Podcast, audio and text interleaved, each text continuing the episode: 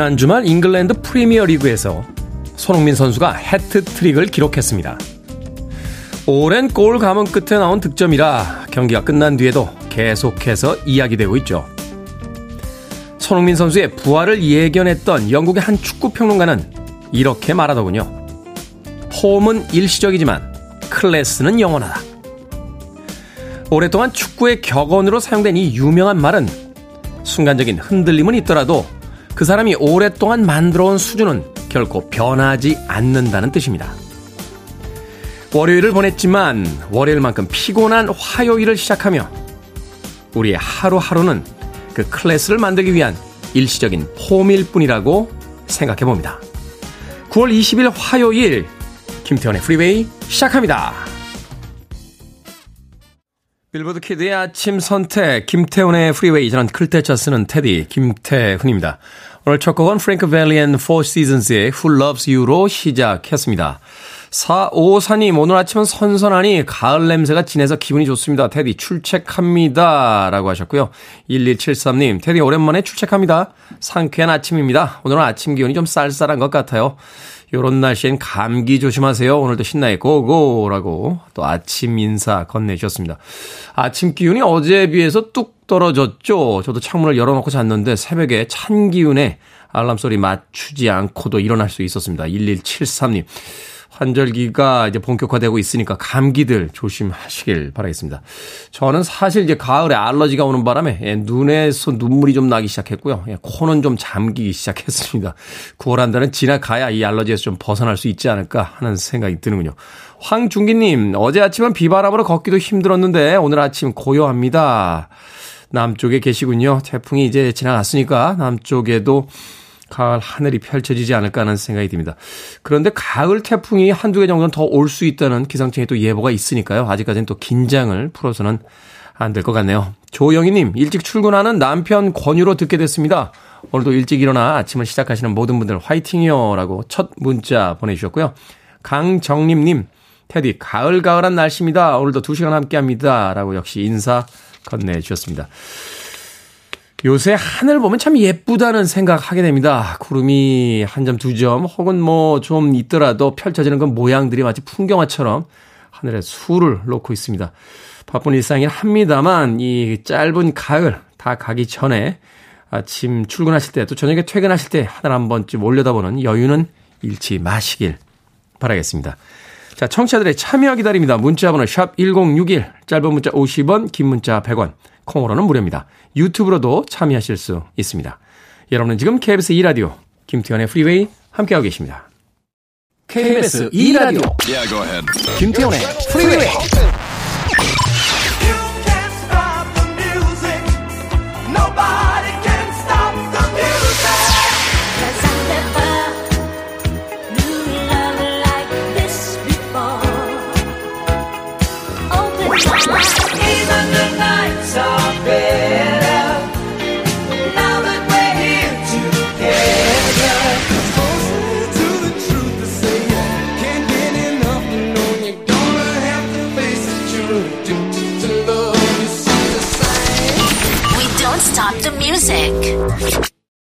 Anne Murray의 Daydream Believer 듣고 왔습니다. 김효진님께서요, 테디 우울해요. 어제 바람 불고 오늘부터 가을인 것 같은데 가을에 입을 옷이 없습니다. 라고 하셨습니다.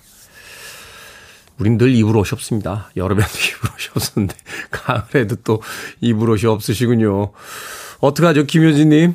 음, 가을 옷 미리 좀 장만을 하셨어야 되는데, 마트 상품권 보내드리겠습니다. 마트에서 뭐 마음에 드는 옷이 있을진 모르겠습니다만, 그래도요, 어, 뭐라도 쇼핑하시면서 기분을 좀 풀어보시죠. 어, 가을은 그렇게 어렵지 않습니다. 아, 반소매 입다가 긴 소매 입으면 되고요. 그 위에 뭐 하나 자켓 하나 걸쳐도 괜찮습니다. 김효진님. YU라고 닉네임 쓰시는데요. 굿모닝인가요, 테디? 새벽에 침입한 모기 덕분에 아침잠을 설치고 인사드려 봅니다. 모기야, 그만 좀 오렴. 더 좋은 피가 있을 거야. 라고 하셨습니다.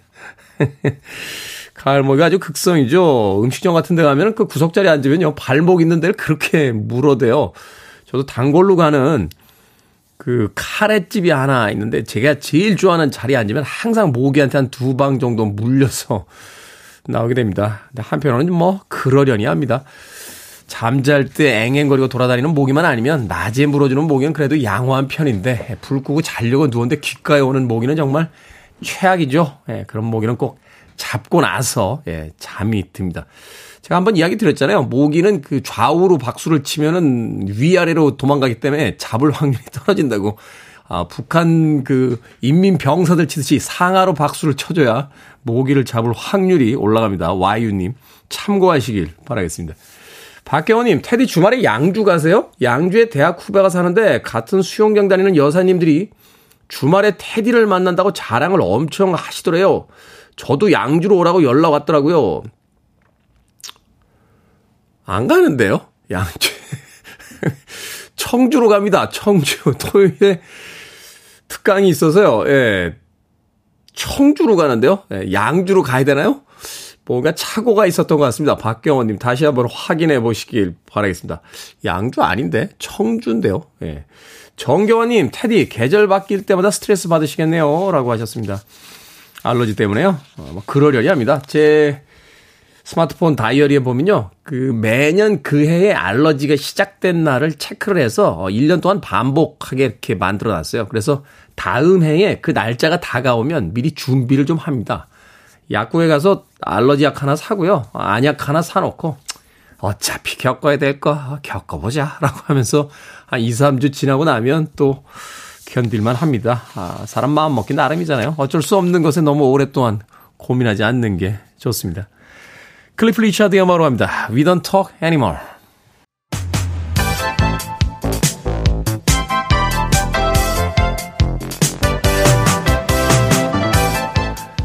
이 시각 뉴스를 깔끔하게 정리해드립니다. 뉴스 브리핑 캔디 전예현 시사평론가와 함께합니다. 안녕하세요. 안녕하세요. 캔디 전예현입니다. 국민의힘 새 원내대표에 주호영 의원이 선출이 됐습니다. 이준석 전 대표 리스크를 비롯한 당 내부 갈등을 포함해서 과제가 산적해 있죠? 그렇습니다. 국민의힘 의원총회를 열었고요. 권성동 원내대표 뒤를 이을 새 원내대표로 오선의 주호영 의원이 선출이 됐습니다. 그런데 이게 주호영 의원이 왜 이렇게, 이렇게 당선되면 꽃다발 들고 만세 부르는데 오늘 언론에서 활짝 웃으면서 만세를 부를 수 있는 분위기는 아니었다. 이런 분석이 음. 나오죠. 그 이유를 한번 살펴보겠습니다. 첫 번째로 전체 106표 중에 주호영 의원이 과반인 61표를 받았습니다. 그런데요.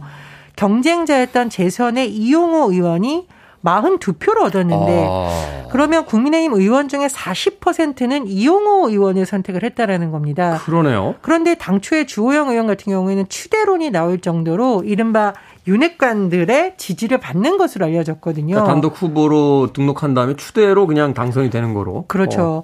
그래서 도대체 이 42표는 왜 나온 걸까? 40% 정도는 왜 이용호 의원에게 표를 던졌을까에 대한 분석이 나오는데 어 이른바 친윤석열계에 대한 견제 심리가 작용된 것이 아니냐라는 분석이 나오고 있었고요. 또 하나 최근에 영빈관 신축을 둘러싼 논란이 있었습니다. 그래서 이 청와대와 당과의 소통 문제에 있어서 너무 친중계보다는 조금 다른 사람이 해야 되는 거 아니냐 이런 것이 반영됐다는 분석도 나옵니다. 두 번째, 테디님께서도 과제를 얘기해 주셨는데 지금 국민의힘이 이준석 전 대표와의 가처분 소송 문제가 아직 정리가 되지 않은 상황이고요. 또 이준석 전 대표가 추가 가처분 신청을 하겠다고 예고를 한 상황입니다. 또 윤리위의 어떤 움직임에 대해서도 굉장히 반발하고 있죠. 추가 중징계 처분에 대한 가처분 유엔 제소를 비롯한 모든 법적 수단을 취할 수도 있다라고 밝힌 상황입니다. 세 번째 지금 국민의힘에서 이른바 휴대전화 화면이 노출된 것을 놓고 또 한 번 논란이 일었습니다.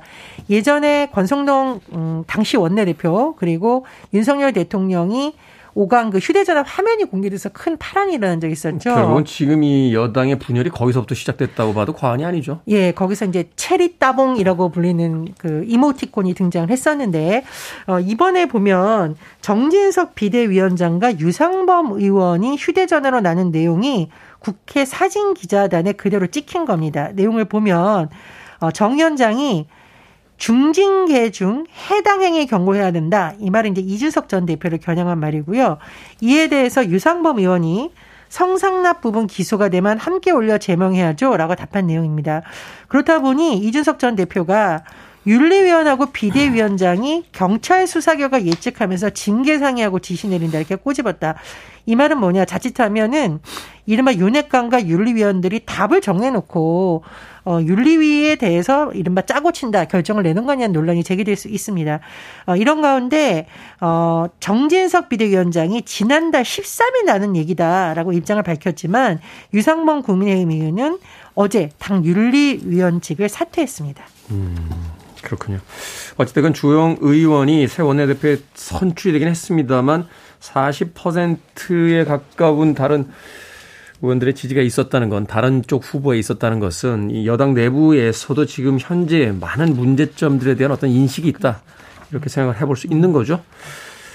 자, 엘리자베스 2세 여왕 장례식에 참석차 윤석열 대통령 부부 영국 런던을 방문했는데요. 조문 취소가 보도가 됐습니다. 뭐 교통 체증 때문이었다라는 뉴스가 나오는데 프랑스의 마크롱 대통령 내외는 걸어서 갔습니다. 예, 그렇습니다.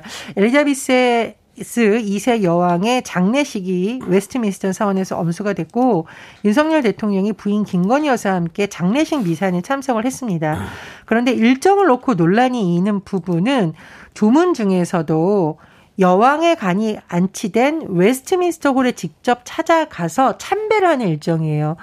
어, 보통 장례식에는 200여 국의 귀빈들이 참석을 하거든요. 음, 네. 근데 참배 같은 경우에는 각 정상들이 가면서 조문 그 현장에서 가장 주목받는 어떻게 보면 행사라고 할 수 있는데 이 부분이 취소되다 보니 다장 야당에서는 이게 외교 참사다 홀대가 아니냐라는 비판이 제기되고 있습니다. 좀 정리하면 이런 거죠. 그 여왕의 장례식장에 참석을 하는 거는 우리나라에서 이야기할 때도 그 장례식장에 그렇죠. 가는 거고 그 말하자면 이제 그 묘지가 있는 그쪽으로 가는 거고 조문이라는 거는 그러니까 그 어 뭐라고 해야 되나요? 관이 안치된 장소. 그렇죠. 우리하고 장례 문화가 좀 다르다 보니까 예, 설명이 잘 참배라고 보통을 하죠. 네, 참배. 네. 이 부분이 취소가 된 거예요. 그렇다 보니 청와대에서 뭐 각별한 의전을 제공받았다라고 해명을 했고 있습니다만 어, 언론에서는 준비가 너무 소홀했던 거 아니냐. 그리고 교통정체 같은 경우에는 사전에 감안할 수 있었던 부분이었는데 이런 부분을 제대로 계획하지 못해서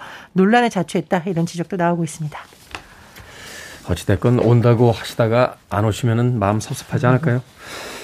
자, 식료품 가격에 공공요금까지 다 오를 예정이라고 합니다. 정부는 10월 이후에는 점차 개선될 것이라고 전망을 했는데요. 테디님이 방송 전에 오므라이스 얘기를 하셨고 카레 얘기도 가끔 하시는데 사실 이렇게 우리가 집에서 만들어 먹고 사 먹고 농산물 가격이 굉장히 이 부분에 영향을 많이 미치죠. 네. 정부에서 10월 정도 이후에는 물가가 안정세를 찾아갈 것이라고 전망을 했습니다만 최근에 농산물 가격, 식료품 가격 공공요금 부분을 살펴봤더니 쉽지 않을 것이라는 전망이 나오고 있습니다. 일단 농산물 가격 한번 살펴봤더니 배추, 파 이런 것의 가격 상승폭이 심상치 않다는 겁니다. 통계청의 소비자 물가 동향 자료를 봤더니 지난 8월 기준으로 신선식품 지수가 119.80인데 전년 대비 14.9% 상승을 했습니다. 그리고 이 주요 품목에서 진짜 주목되는 부분이 있는데 배추예요. 배추가 78.0%가 올랐고 파가 48.9%가 올랐습니다. 그런데 우리가 배추 가격을 물가를 언급할 때 자주 언급하는 이유가 있습니다. 한국인의 밥상에 빠지지 않는 것이 배추잖아요. 김치죠? 예, 웬만한 음식에 파, 양념 다 들어갑니다. 그리고 지금 시기에 있어서 자꾸 배추 가격에 언론이 주목하는 이유는요. 김장철이 다가오고 있기 때문입니다. 그렇죠. 그렇다 보니 말 그대로 장바구니 물가에 있어서 이 배추 가격이 오르면 사람들이 김치가 아니라 금치다라고 하면서 체감적으로 더 물가 상승을 느끼기 때문에 이런 부분에 있어서 주목을 받고 있는 거고요. 또 하나 제가 지금 식료품 가격은 우리가 한번 브리핑을 한 적이 있는데 라면 가격, 과자 가격까지 오른다라는 소식이 또 있죠. 음. 그렇다 보면 아무래도 살림하는 입장에서는 이 물가의 어떤 오르는 것을 금방 느끼게 되는 것이고요. 무엇보다 앞으로 전기요금, 가스요금을 비롯한 공공요금 인상이 예고되어 있습니다. 오는 10월에 전력량 요금을 킬로와트 시당 40.9원 인상될 예정인데요. 이렇게 되면 4인 가구 전기요금 부담이 월 평균 전력 사용량을 기준으로 한 달에 1,504원 정도 오르게 되고요. 또 10월에 도시가스 요금을 정부가 올리기로 하고 세부 인상 방안에 논의하고 있다라고 합니다.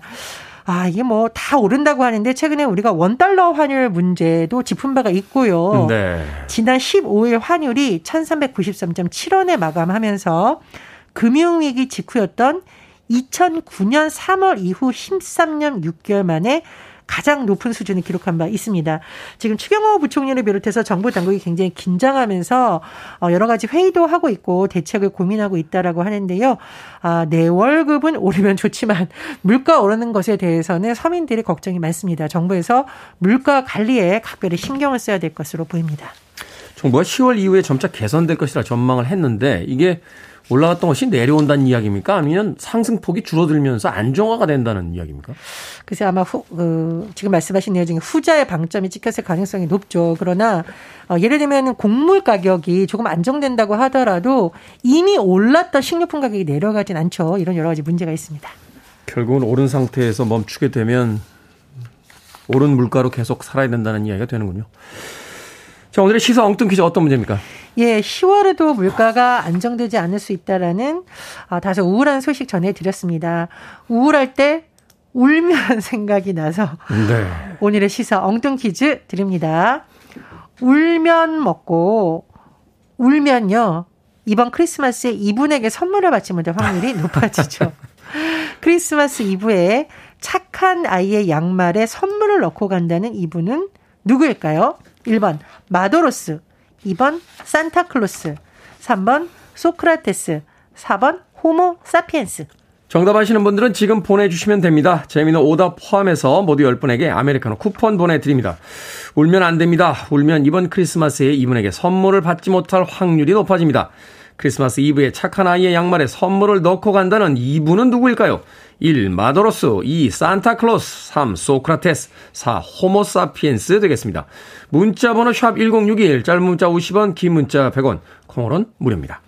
뉴스 브리핑 전혜연 시사평론가와 함께했습니다. 고맙습니다. 감사합니다.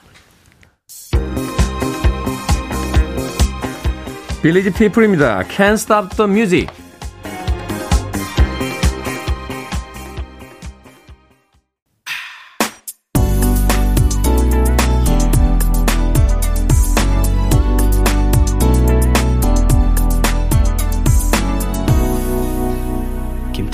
Freeway. 캡틴 앤테닐의 Do That To Me One More Time 듣고 왔습니다. 오늘의 시사 엉뚱 퀴즈. 착한 아이에게 크리스마스 이브에 선물을 준다는 이분은 누구일까요? 정답은 2번 산타클로스였습니다. 산타클로스. 0564님 산타클로스요. 우리 애들은 하도 울어서 못 받겠네요. 라고 하셨습니다. 안 주실라고요? 0564님. 6445님, 2번 산타요. 실수로 한 번 뽑아주세요. 감사합니다. 수고하세요. 라고 하셨는데, 실수로 뽑아드린 거 아닙니다. 저희들이 엄선해서 뽑아드린 겁니다. 6445님. 0717님, 산타클로스. 우는 아이한테 선물 안 주는 클라스. 라고 하셨고요. 5696님, 56, 5969님. 5번, 우리 아빠? 라고 하셨습니다. 김장님께서는 이태원 클라스. 9941님, 영희철이 크로스. 어우, 옛날 사람. 독수리 오형제였나요? 이게 영희철이 크로스 하는 게 아닌가요? 마루치 아라치였나요? 그것도 아닌데. 영희철이 크로스가 뭐였죠? 음? 뭐라고요? 무슨 버그요? 바깥에서 뭐라고 이야기를 하는데 안 들려요? 뭐라고 하는지. 어찌됐건, 아이젠버그요? 어, 이 만화는 제가 본 기억이 없는데, 영희철이 크로스만 기억을 하고 있군요. 제가 아이젠버그, 그랜다이저나 뭐 이런 것까지 봤는데, 아이젠버그는 잘 모릅니다. 영희철이, 철이 크로스. 9941님께서도 잘못 알고 계셨네요. 독수리 오형제가 아니고요. 아이젠버그라는 어, 만화 영화였다고 합니다. 네, 9941님. 방금 소개해드린 분들 포함해서 모두 10분에게 아메리카노 쿠폰 보내드립니다. 김태훈의 프리웨이 홈페이지에서 방송이 끝난 후에 당첨자 명단 확인할 수 있습니다. 콩으로 당첨되신 분들은 방송 중에 이름과 아이디 문자로 알려주시면 모바일 쿠폰 보내드립니다. 문자 번호는 샵 1061, 짧은 문자는 50원, 긴 문자는 100원입니다. 이효자님, 테디, 라면 좋아하시나요? 저는 일주일에 한 번 정도 먹는데 라면값 인상된 데서 종류별로 3박스를 샀습니다. 근데 있으니까 자꾸 먹게 되네요. 어디다 숨겨야 안 먹게 될까요? 하셨는데. 배에다 숨기면 안 먹게 됩니다. 네, 여자님. 사신 거는 맛있게 드시죠? 어, 저도 라면 참 좋아하는데 평일에는 각, 거의 안 먹으려고 노력을 하는데 주말에 하나 정도 먹는 거는 제가 맛있죠. 네, 맛있습니다. 라면. 종류별로 왜 이렇게 우리나라는 라면이 맛있는 게 많은지 이 효자님 세 박스 드실 때까지는 당분간 라면 맛에 푹 취해 계실 것 같은데요. 아, 아까 아이젠버가 실사극이라고요? 어, 애니메이션이 아니랍니다. 제가 안 본 티가 팍팍 나죠. 음악 듣습니다. 3534님의 신청곡으로 갑니다. Supply. Even the nights are better.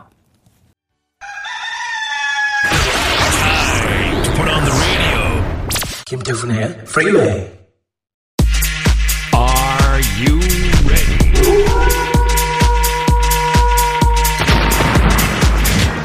이마에 주름 생기게 고민은 뭐하러 하십니까? 저에게 맡겨주시죠. 결정은 해드릴게 신세계 상담소. Barbara Streisand.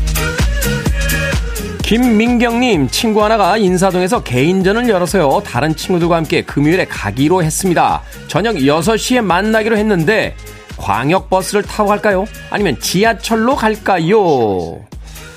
지하철로 가세요. 약속 시간이 정해져 있을 땐 지하철. 약속 시간 지켜준다. 지하철.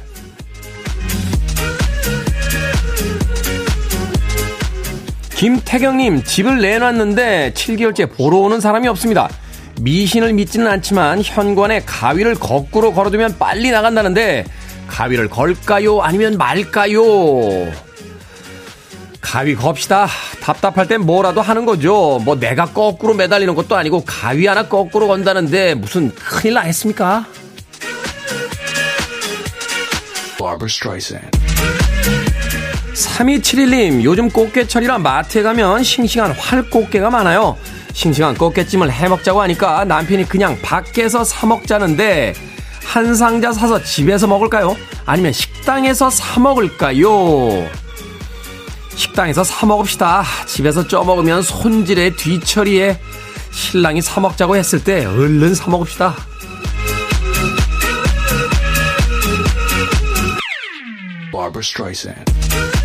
7285님, 새싹입니다. 현명하게 선택해주는 코너가 있던데 저도 고민이 있어요. 낚시를 좋아하는데 조용히 혼자 가는 게 좋을까요? 아니면 수다 떨기 좋아하는 친구 녀석과 같이 가는 게 좋을까요? 수다 떨기 좋아하는 친구와 같이 가세요. 그러면 왜 많은 사람들이 혼자서 낚시를 하는지 알게 되실 겁니다. 뭐든 경험해봐야 알 수 있는 게 있다니까요.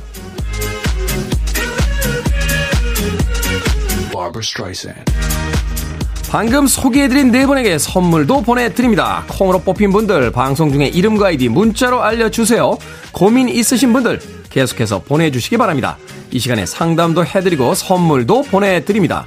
문자번호 샵 1061, 짧은 문자 50원, 긴 문자 100원, 콩으로는 무료입니다.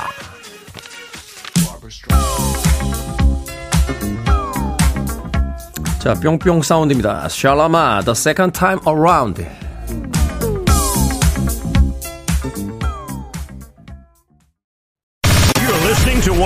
Best radio stations around. You're listening to 김태훈의 Freeway.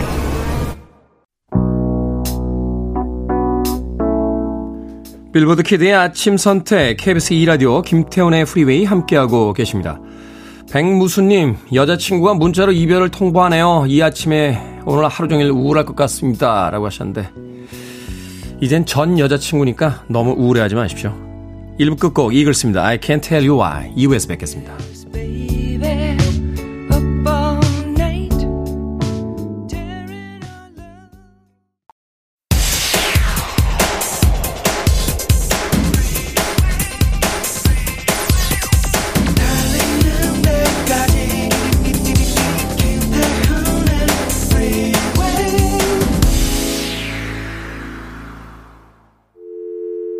I need your arms around me. I need to feel your touch.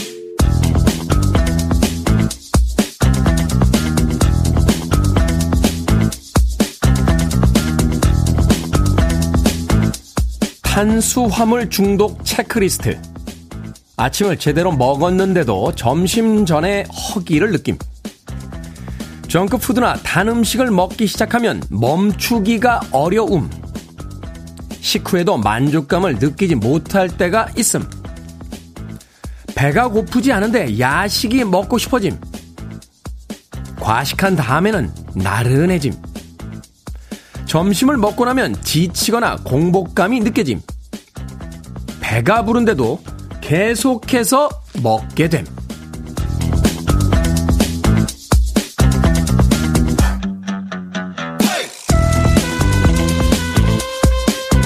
뭐든 읽어주는 남자. 오늘은 온라인 커뮤니티에 올라온 탄수화물 중독 체크리스트를 읽어드렸습니다. 밥을 먹고 나서도 디저트배 따로, 떡배 따로 있다면서 아무 생각 없이 탄수화물을 먹어버릇하면요. 탄수화물 중독에 빠지기 쉽습니다. 머리로는 먹지 말아야지 하면서도 자꾸만 손을 뻗게 되고요. 먹지 않으면 허전함까지 느끼게 되는 거죠. 탄수화물을 많이 먹으면 안 좋은 점은 수십 가지쯤 될 것 같은데요. 딱 한 가지, 거부할 수 없는 좋은 점 때문에 멀리하기가 쉽지 않다는군요. 먹으면 기분이 좋아지고 행복해지니까요. 왜 맛과 건강은 정비례하지 않는 걸까요? 맛있을수록 건강에 좋으면 얼마나 좋겠습니까? 듀란 듀란의 존 테일러와 함께 파워스테이션을 결성했었던 전설적인 보컬리스트죠. 로버트 팔머의 Addicted to Love 듣고 왔습니다. 자, 이 곡으로 시작했습니다. 김태훈의 프리웨이 2부 시작했습니다. 앞서 일상의 재발견, 우리 하루를 꼼꼼하게 들여다보는 시간, 뭐든 읽어주는 남자. 오늘은 온라인 커뮤니티에 올라온 탄수화물 중독 체크리스트 읽어드렸습니다. 박경민님, 전부 다 제 이야기입니다. 그러니까 살이 자꾸 찌는 거겠죠. 이진종님, 다 해당돼요. 탄수화물 중독인갑다. 라고 하셨습니다. 6511님, 테디님, 제 이야기인가요? 이동호님, 과식한 다음날은 배가 더 바, 빨리 고프고요. 배가 불러도 자꾸 먹고 싶을 땐 몸이 힘든 날입니다. 저는 탄수화물 중독은 아닌 것 같은데, 라고 하셨는데, 글쎄요. 증상만으로 봤을 땐 약간 중독 증상도 있는 것 같으신데요. 최홍준님, 저는 예전 다이어트 때 3주 만에 미친 사람처럼 밤에 차물고 나와서 프렌치 프라이 먹고 들어왔습니다. 모친이 너 나갈 땐 눈이 뒤집어졌더라. 이렇게 말씀하셨습니다. 탄수화물 중독 누구나 조금씩 다 있죠. 의사분들한테 이야기 들었더니요. 배가 고픈데 왜 또 먹게 되는 겁니까? 라고 했더니 스트레스를 받아서 그렇답니다. 아, 스트레스를 받으면 뇌가 지치기 때문에 뇌는 포도당밖에 에너지원을 안 써서요. 어, 탄수화물을 자꾸 달라고 한답니다. 그 중에서도 바로 에너지로 쓸 수 있는 아주 단 탄수화물들. 예, 말하자면 뭐 떡볶이, 뭐 라면, 치킨 이렇게 바로 에너지원으로 쓸 수 있는 탄수화물을 달라고 한다고 하더군요. 배가 고파서 먹는 게 아니라 머리에 스트레스를 받아서 먹는 거기 때문에.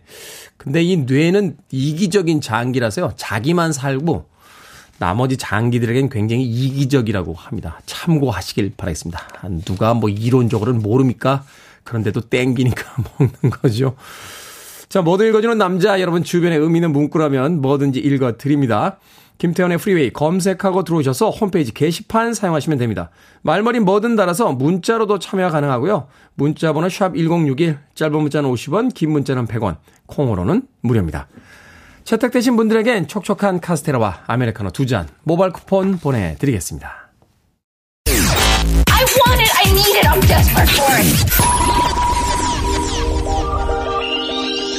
Okay, let's do it. 김태훈의 Freeway. 절묘하게 두 곡을 이어드리는 시간이었죠. 루퍼트 홈즈의 힘 그리고 스테파니 밀스의 Never Knew Love Like This Before까지 두 곡의 음악 이어서 들려드렸습니다.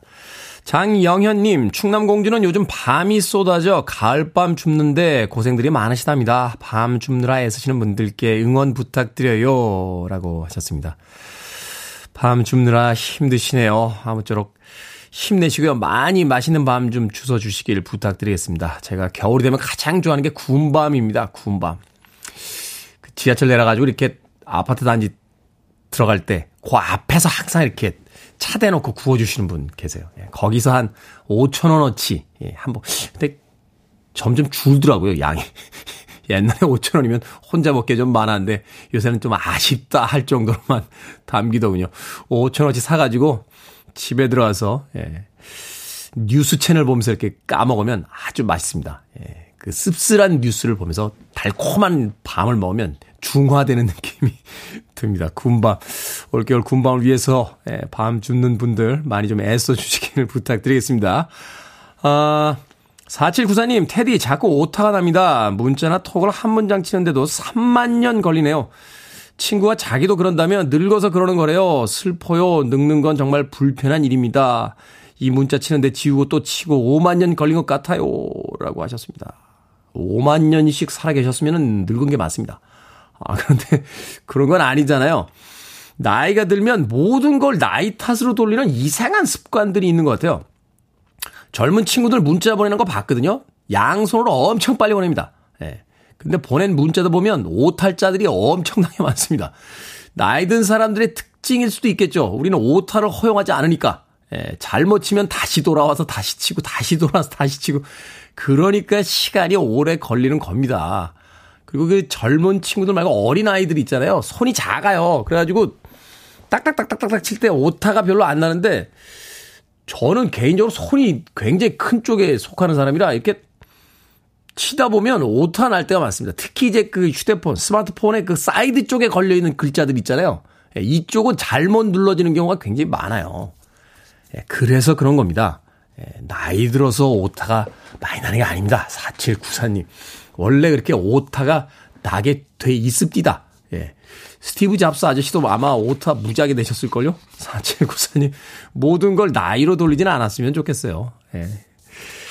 9010님, 테디 비바람 지나간 평온한 대관령 아름답습니다. 10시 반 병원 검사 자꾸 걱정이네요. 오늘도 아무 일 없기를 간절히 바라며 테디와 아침을 함께 합니다. 하시면서 대관령의 아주 멋진 사진 보내주셨습니다. 조금 먹구름도 끼어 있는 것 같긴 합니다만 저 구름이 걷히면 가을의 맑은 하늘이 나오듯이 오늘 병원 검사 받고 나시면 건강해지실 겁니다. 9010님 너무 걱정하지 마시길 바라겠습니다. 자, 2560님의 신청곡을 합니다. 아, 예고 하나 해드려야죠. 이번 주 일요일 예고 해드릴게요. 일요일 1부에, 이번 분기에 1부와 2부에 선곡이 됐다 끝이 뭉청 잘려나갔던 그 아쉬운 곡들 다시 한번 선곡해서 틀어드리는 아주 작은 특별 이벤트로 진행이 됩니다. 일요일 1부 기도해, 에, 기대해 주시길 부탁드리겠습니다. 네, 신청곡 나오라고 기도하는 건 아니고요. 기대해 주시길 부탁드립니다. 자, 2560님의 신청곡으로 합니다. 훌리오 이글레시아스 그리고 윌리 넬슨이 함께 했죠. To all the girls I've loved before.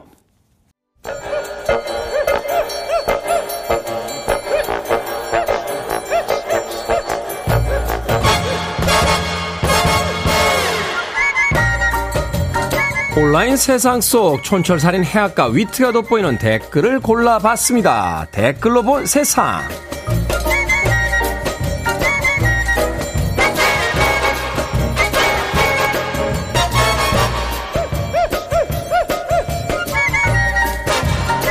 첫 번째 댓글로 본 세상. 얼마 전 브라질에서 음식을 배달하던 배달원이 황당한 일을 겪었습니다.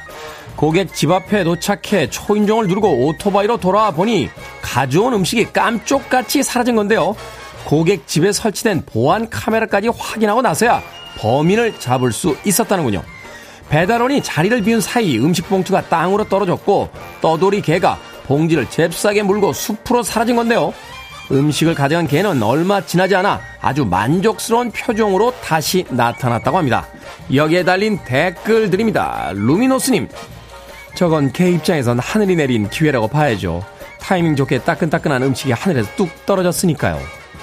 세현님, CCTV가 없었다면 미스터리 사건으로 남았겠네요. 예전에 귀신이 고칼 노릇이라 생각했던 것들이 어쩌면 저런 경우였을 수도 있겠는데요.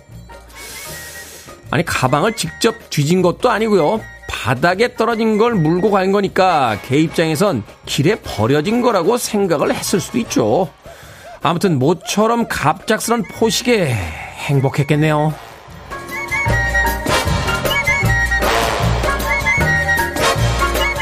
두 번째 댓글로 본 세상. 추석이 지난 뒤 일주일이 넘었지만요. 중고거래 사이트에는 여전히 명절의 여운이 남아있다고 합니다. 통조림 햄부터 참치, 견과류, 조미료 등 각종 추석 선물 세트가 거래되고 있기 때문인데요. 미개봉 햄 선물 세트를 싸게 판다는 글은 순식간에 거래 완료로 바뀌기도 한다는군요. 혼자 사는데 대용량 선물 세트를 받아 처치 곤란이거나 필요 없는 선물을 되파는 경우가 대부분이라는데요. 여기에 달린 댓글들입니다. 창환님, 혼자 살기 시작하면서 받아봤자 버리는 물건들이 많아졌습니다. 돈이 없어서 판다기보다 아까워서 파는 경우가 더 많죠. 안나님, 이해가 되긴 하지만 한편으론 좀 씁쓸하네요. 선물은 받는 사람을 생각하며 고르는 정성도 포함이 된 건데요. 그래도 음식은 괜찮습니다. 먹으면 되니까요. 샴푸나 치약 1년을 써도 나올 만큼 들어오는 경우가 있으니까 이게 처치 곤란이죠. 언젠가 쓸 거야 라고 집에다 쟁여놓기는 너무 많아지니까요. 샴푸와 치약들 쌓아두고 있는 건 좀 이상하잖아요.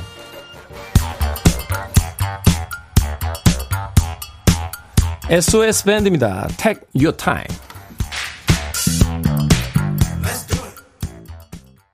Free your mind. I want to break free. Are you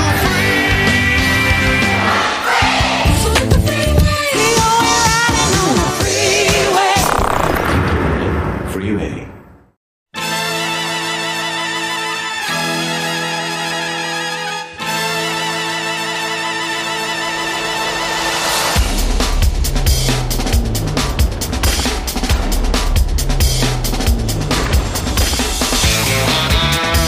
서당께도 3년이면 풍어를 읊는다는데 우리도 언젠가 경제 이슈에 입을 떼는 날이 오겠죠. 경제 명사수, 경제 해결사 박정원 명지대 특임 교수와 함께합니다. 이게 뭐니 사무소 교수님 어서 오세요. 예, 안녕하세요. 자, 고물가와 고금리 시대에 세계적인 경기 침체가 우려되다 보니까 소비자 물가 지수를 언급하는 기사들이 쏟아지고 있습니다. 우리 정부에서도 뭐 10월까지는 오름세가 있겠지만 뭐 그때부터는 조금 완만한 이제 곡선을 변할 거다 이렇게 예측을 하고는 있는데 그러다 보니까 이제 미국 소비자 물가 지수 최근에 이제 물가 인상이 사실은 이제 미국의 금리 인상에서 이제 비롯이 된 거잖아요. 그래서 미국의 소비자 물가 지수가 자주 보도가 됩니다. 그래서 오늘은 이 소비자 물가 지수에 대한 완전 정복, 완벽 이해에 대해서 도전해 보도록 하겠습니다. 전에 간단히는 설명해 주신 적이 있긴 하지만요. 네. 자, 물가, 소비자 물가 지수. 다른 겁니까? 예. 네. 당연히 다른 아, 겁니다. 그렇군요. 물가는 물건의 가격의 줄임말이에요. 아, 그러네요. 네. 막상, 막상 한자를 풀어보니까. 그렇죠. 그러면 어떤 물건의 가격이냐? 전반적인 물건의 가격 수준을 바로 물가라고 합니다. 음. 우리가 그냥 막연하게 주변에서 내가 사는 물건들의 가격이 좀 많이 오르고 그러면 아, 요즘 물가가 많이 오른 것 같아 이런 소리 하잖아요. 예. 그래서 물가라는 건 그냥 어 시중에 있는 전반적인 물건들의 가격의 수준을 의미하는데 음. 이게 사람마다 뭐 많이 올랐다는 사람도 있고 적게 올랐다는 사람도 있고 하는데 국가나 또는 어떤 공부를 하는 사람들 입장에선 도대체 물가가 올랐다면 얼마만큼 올랐는지를 아주 정밀하게 수치화할 필요가 있지 않겠습니까? 그렇죠. 그러다 보니까 물가가 얼마나 올랐는지를 명확하게 들여다보는 각종 물가 지수들을 만드는데요. 그런데 기업들이 주로 사는 물건들의 종류하고 소비자들이 주로 사는 물건의 종류가 전혀 다르겠죠. 그렇죠. 기업들 같은 경우는 예를 들어서 뭐 철근, 벽돌, 원자재들. 뭐, 예, 이런 것들을 살 텐데 아주 특이하게는요. 어떤 연도에는 우리가 사는 생필품 가격은 하나도 안 올랐는데 기업들이 사는 이런 원자재 가격만 급등하는 아. 경우가 있어요. 그러면 우리들은 어 물가 별 안 오른 것 같은데요 하는데 기업들은 뭐 죽어나가겠다 뭐 이렇게 얘기를 음, 하고 음, 음. 그래서 이걸 다 구분해서 집계를 하는데요.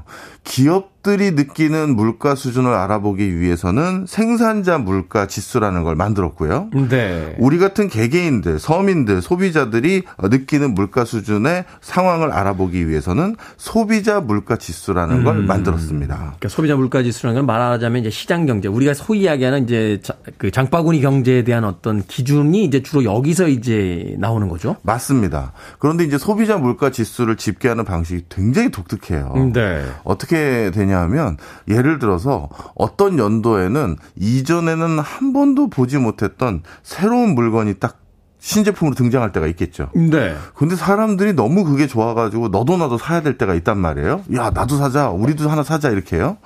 그런 것들은 소비자 물가 지수에 반영되지 않습니다. 아, 그러니까 전년도에 어떤 그 대조군이 없는 그런 물 그렇죠. 그 물건은 넣지 않는다. 넣지 않아요. 그러니까 예전부터 우리가 즐겨 사용해 왔던 물건들만 계속 그것만 추적 관찰을 해가지고 음. 왜냐하면 전년 대비 얼마나 올랐는지가 중요한 거니까요. 그렇죠. 바로 그런 이유로 그거를 어, 집계를 하기 때문에 신제품 뭐 아주 새로운 이상한 게 생겼다라고 했을 땐 소비자 물가지수는 안 들어가고요. 네. 그 다음에 이럴 수가 있죠. 짜장면 가격하고 우동 가격이 있는데 네. 어느 해는 우동이 가격이 너무 올라서 네. 사람들이 짜장면만 잔뜩 먹을 수 있겠죠. 그렇겠죠. 이제 말하자면 그 대체제가. 대체제가 있으면 예. 그래서 싼 걸 찾아서 많이 먹을 수가 있는데 근데 소비자 물가 지수는 평상시 예년에 한 쭉 몇 년을 지켜봤더니 우리 대한민국 사람들은 짜장면 다섯 그릇 먹을 때 우동 한 그릇 먹더라라는 통계가 잡히면요. 네. 아무리 어떤 연도에 짜장면을 더 많이 먹어도 무조건 짜장면 다섯 개에 우동 하나 정도의 가중치를 둬서 음. 소비자 물가 지수를 집계해요. 아, 원래 비율대로 계산을 한다. 예. 아, 이렇게 하는 이유는 정확하게 가격 변화가 얼마만큼 유발됐는지를 왜곡 없이 집계하는 방법이라고 음, 생각해서 이렇게 하는 거죠. 그렇군요. 시장에서는 그 잠깐의 어떤 소비자의 선택이 그 물가가 좀 비싼 데를 피해서 싼 데로 갈 수 있겠지만 그렇습니다. 그렇다라고 해서 그 소비가 정상적으로 이루어진 건 아니니까 예. 그거를 이제 기존에 있었던 어떤 시장의 점유율 같은 걸 계산을 해서 다 반영을 시킨다. 맞습니다. 자, 근원 소비자 물가 지수라는 용어도 같이 등장을 합니다. 이건 뭡니까? 예. 사실 이제 물가라는 게요. 계절적인 요인이라든가 대외 경제적인 요인에 의해서 크게 급변하는 이유가 꽤 있죠. 네. 특히 계절적 요인들 같은 경우는 농산물 같은 경우는 어떤 계절적 시점에 굉장히 비싸지기도 하고 어떨 땐 좀 싸지기도 하고 이런 요인이 있고요. 네. 그다음에 대외 경제적인 요인으로 가격이 급등하거나 급락하는 품목 중에 하나가 바로 원유와 같은 기초 원자재들이 여기 해당되는데요. 그래서 이런 것들 때문에 물가가 얼마만큼 올랐는지 얼마만큼 떨어졌는지를 명확히 보기 어렵거든요. 음. 그래서 근원 소비자 물가 지수라는 건 방금 말씀드렸던 계절적 요인과 대외 경제적인 치우침으로 인해 변화되는 요인 이 두 개를 싹 제거해요. 제거하고. 예, 그러니까 농산물 빼고 어, 석유 가격 이런 거 빼고 다 빼버리는 거죠. 음. 그리고 나머지 것들만 소비자 물가가 얼마나 올랐는지 떨어졌는지를 집계하는 게 근원 소비자 물가 지수입니다. 그러니까 이것은 특별한 어떤 이벤트에 의해서 영향받은 건 빼고 네. 원래 어떤 근원적으로 요 정도 어떤 그 물가가 이제 유지가 된다라는 네. 걸때 갖게 된다는 거죠. 맞습니다. 어. 근데 요즘 최근에 우리 뭐 물가 지수가 올라서 주가가 떨어졌다느니 뭐 이런 뉴스들 아마 보신 분들 계실 텐데요. 네. 사실 신문에서는 소비자 물가 지수가 몇 퍼센트 뭐 8%대다 뭐 이런 얘기들 많이 발표가 되지만 실제 경제를 공부하는 사람들 입장에서는 소비자 물가 상승률 같이 외적 요인에 의해서 오르고 내리고 변화폭이 포함되어 있는 것보다는 근원 소비자 물가 지수 발표 날을 더 기다리거든요. 왜 그렇죠? 이, 이거는 진짜 궁극적으로 물가가 잡히고 있는지 안 잡히고 있는지를 볼수 있는 거니까요. 음, 그러니까 어떤 특별한 한 번의 어떤 요인에 의해서 갑자기 이렇게 순간적으로 올라갔다 내려가는 게 아니라 그렇죠. 이게 지속적으로 올라가고 있느냐 아니면 예. 떨어지고 있느냐 이걸 볼 수. 있으니까. 예. 어. 그런데 최근 들어서 봤더니 소비자 물가 지수는 정점에 비해서 숫자가 좀 떨어진 건 사실입니다. 음. 그런데 근원 소비자 물가 지수는 계속 오르고 있어요. 야, 이게 장기 전망으로 결국 물가가 오를 거다 이렇게 지금 예측할 수밖에 없는 거네요. 그렇죠. 어. 그래서 이 근원 소비자 물가 지수도 우리가 주목해야 될 이유가 이런 데 있는 거죠. 항상 이 소비자 물가 지수는 뭐 지난달 기준, 지난해 기준 이렇게 어 기간을 두고 비교를 합니다. 네. 이게 어떤 이유가 있는 건가요? 예, 맞습니다. 사실 우리가 휴가철에 갑자기 해변가에 가서 뭐 물건 하나 사려고 하면 그뭐 뭐 바가지 물가 뭐 이런 얘기 하잖아요. 네. 뭐 이렇게 비싸게 여기서 받아 이런 소리 하지 않습니까? 갑자기 4, 5만 원 하던 민박집이 20만 원이 되고 이러죠. 맞아요. 그러다 보니까 그 해 연도 그 달에 물가가 정말 얼마나 오른 건지 비교하려면 바로 전달과 비교하기보다는 음. 전년 동월 대비랑 비교하는 게 훨씬 더 객관적이죠. 그러네요. 농산물 가격 같은 경우도 이제 계절마다 변화들이 그렇죠. 있고 어떤 절기마다 변화들이 또 있으니까. 맞습니다. 그래서 물가 지수라는 건 일반적으로 전년도에 동월한 어, 같은 달에 물가 수준과 비교를 하게 되는데요. 바로 이것 때문에 우리가 또 한 가지 꼭 오늘 기억해 어, 기억하시라고 말씀드리고 네. 싶은 게 있었었는데요. 우리가 소비자 물가 상승률이 뭐 8%에서 7%, 6% 떨어졌습니다. 이런 얘기들 가끔 하잖아요. 네네. 그런데 이것도 착시 효과가 있죠. 예를 들어서 올해 소비자 물가 상승률이 뭐 7%든 8%든 어느 정도 선에서 끝났다고 볼게요. 그런데 내년도에는 어 7% 8% 하던 소비자 물가 상승률이 6%로 내려앉습니다. 이렇게 하면 마치 느낌상 뭔가 물가가 안정된 것 같아 보이잖아요. 물가가 마이너스가 난 것 같은 기분. 그죠, 그죠. 뭔가 그런데 실제는 어떻다? 8% 작년에 오른 거에 다시 얹어진 거잖아요. 6%가. 쉽게 해서 복리 계산해야 되는군요. 그렇습니다. 아, 올라간 거에서 다시 6%니까. 예. 그러니까 상승률이 떨어졌다는 거지 실제 물가는 올랐다라고 맞습니다. 느끼게 네. 된다. 음악 한 곡 듣고 와서 소비자 물가 지수에 대해서 조금 더 알아보도록 하겠습니다. 찰스 에디의 Would I Lie to You 듣습니다. 찰스 에디의 Would I Lie to You 듣고 왔습니다. 빌보드 키드의 아침 선택 KBS 2라디오 김태훈의 프리웨이 이게 뭐니 사무소 오늘은 소비자 물가 지수에 대해서 알아보고 있습니다. 근데 몇몇 전문가들 이야기를 들어보면 우리나라의 경우에는 주거비가 제대로 반영이 되지 않아서 이 소비자 물가 지수가 정확하지 않다. 그런 이야기도 하시더라고요. 예, 그런 말씀들 많이 하세요. 왜냐하면 미국 같은 경우는 주거비가 물가 지수를 한, 어, 집계하는데 포함이 되는 경우가 있거든요. 미국은 자가 아니면 다 월세잖아요. 맞습니다. 어. 바로 그 차이가 있는 어, 거예요. 어. 우리나라 같은 경우는 전세라는 제도가 있죠. 음, 네. 그러다 보니까 전세 계약은 또 매년 하는 것이 아니고 어, 사실 뭐 3년이라든가 뭐 4년 또 2년 뭐 이렇게 하는 경우가 예전에 있었었거든요. 그러다 보니까 이 전세 자금이 포함되어 되어 있는 이런 주거 비용들 네. 이런 것들을 포함시켰을 때는 쉽게 말씀드리면 매년 그 어떤 물가의 변화치를 반영하지 못하는 이런 음. 일들이 생기는 거거든요. 바로 그런 어, 약간의 뭐랄까요 주거 방식의 차이 이런 것들 때문에 우리나라에선 주거비를 빼고 미국에서는 주거비를 넣고 이렇게 돼서 차이가 있는데요. 이건 는다 하더라도 전세 제도가 있는 우리나라의 특수성상 이게 꼭 물가를 제대로 반영할까라는 음. 음. 좀 그런 의구심은 있습니다. 네. 그렇네요. 뭐 최근에 월세가 는다라고는 합니다만 그렇다고 전세가 뭐 아주 드라마틱하게 이렇게 사라지지는 않을 테니까. 자, 지난주에 미국의 8월 소비자 물가 지수가 발표가 되면서 증시가 폭락했다는 기사가 하루 종일 올라왔습니다. 저도 기억하는데 이날 아주 참담했습니다. 증시들. 자, 소비자 물가 지수와 증시의 상관관계 이거 어떻게 봐야 됩니까? 예. 직접적으로는 무관하다. 이게 정답이고요. 꼭 기억하십시오. 직접적으로는 무관합니다. 직접적으로 무관한데 왜 그런 겁니까 도대체? 간접적으로는 영향이 있는데요. 네. 소비자 물가 지수를 봤더니 물가가 너무나도 오른 거예요. 음. 그러면 이 물가를 잡는 것이 정부가 해야 될, 더 정확히 말하면 중앙은행이 해야 될 첫 번째 임무 중에 하나거든요. 그렇죠. 그러다 보니 이 물가를 잡겠다고 미국의 중앙은행인 연준에 통해서 고강도 금리 인상 기조를 계속 유지하게 되는 것입니다. 음, 네. 그동안도 어마어마하게 금리를 올렸는데 지금 어, 미국의 금리가 2.5%거든요. 우리나라랑 동일한 수준인데요.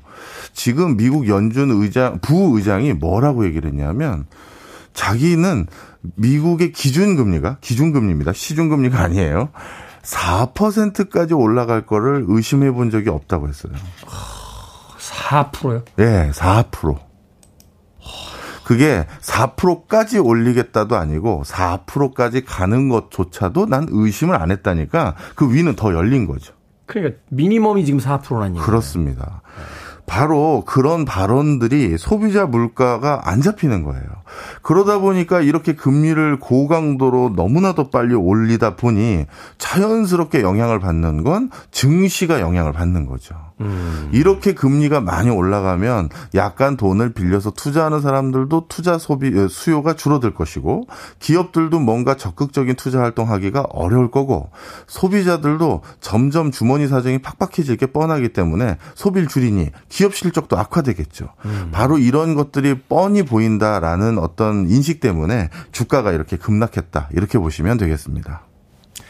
최근에 주가가 오른 회사 중에 하나가 채권 추심하는 회사라는 거예요. 아이고. 그러니까 말하자면 이 서민들이 은행 금리가 올라가면서 어, 더 이상 이제 대출을 갚지 못해서 악성 채무자로 이제 전락을 하면 그 채권을 이제 넘겨받아서 추심하는 회사들의 주가가 올라가고 있다는 거죠. 말하자면 지금 경제의 지표가 결국은 많은 그 가정 경제가 이제 파탄이 날 거다 하는 걸 이미 예측하고 있다라는 거잖아요. 음. 이거 참 무시무시하면서도 심각한 문제가 아닌가 하는 또 생각을 해보게 되는데 앞으로 소비자 물가지수 관련 기사를 볼 때 이거 하나는 좀 염두에 두자. 우리가 이걸 좀 가지고 미리 좀 대비할 수 있는 부분이 조금은 있을 거다. 뭐 이렇게 좀 이야기를 해 주신다면 어떤 부분이 있을까요? 네.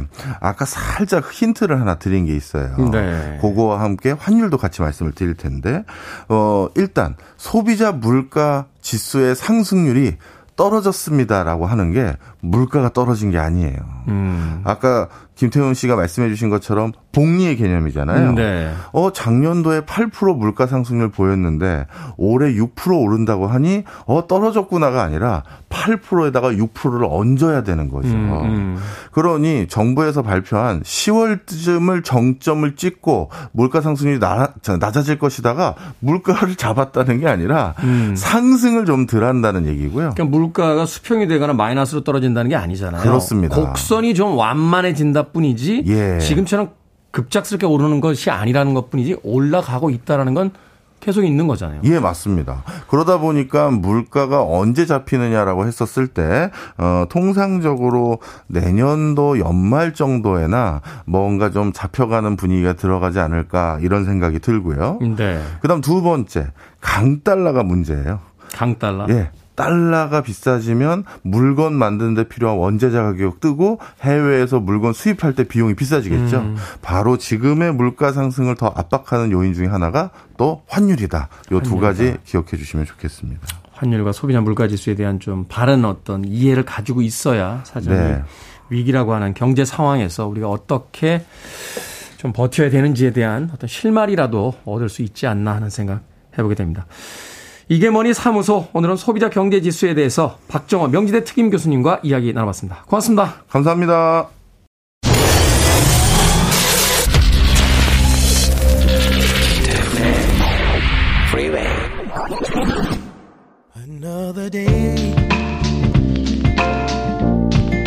KBS 라디오 김태훈의 프리웨이 오늘 방송 여기까지입니다.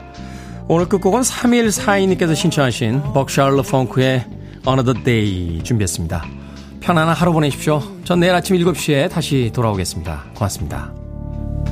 No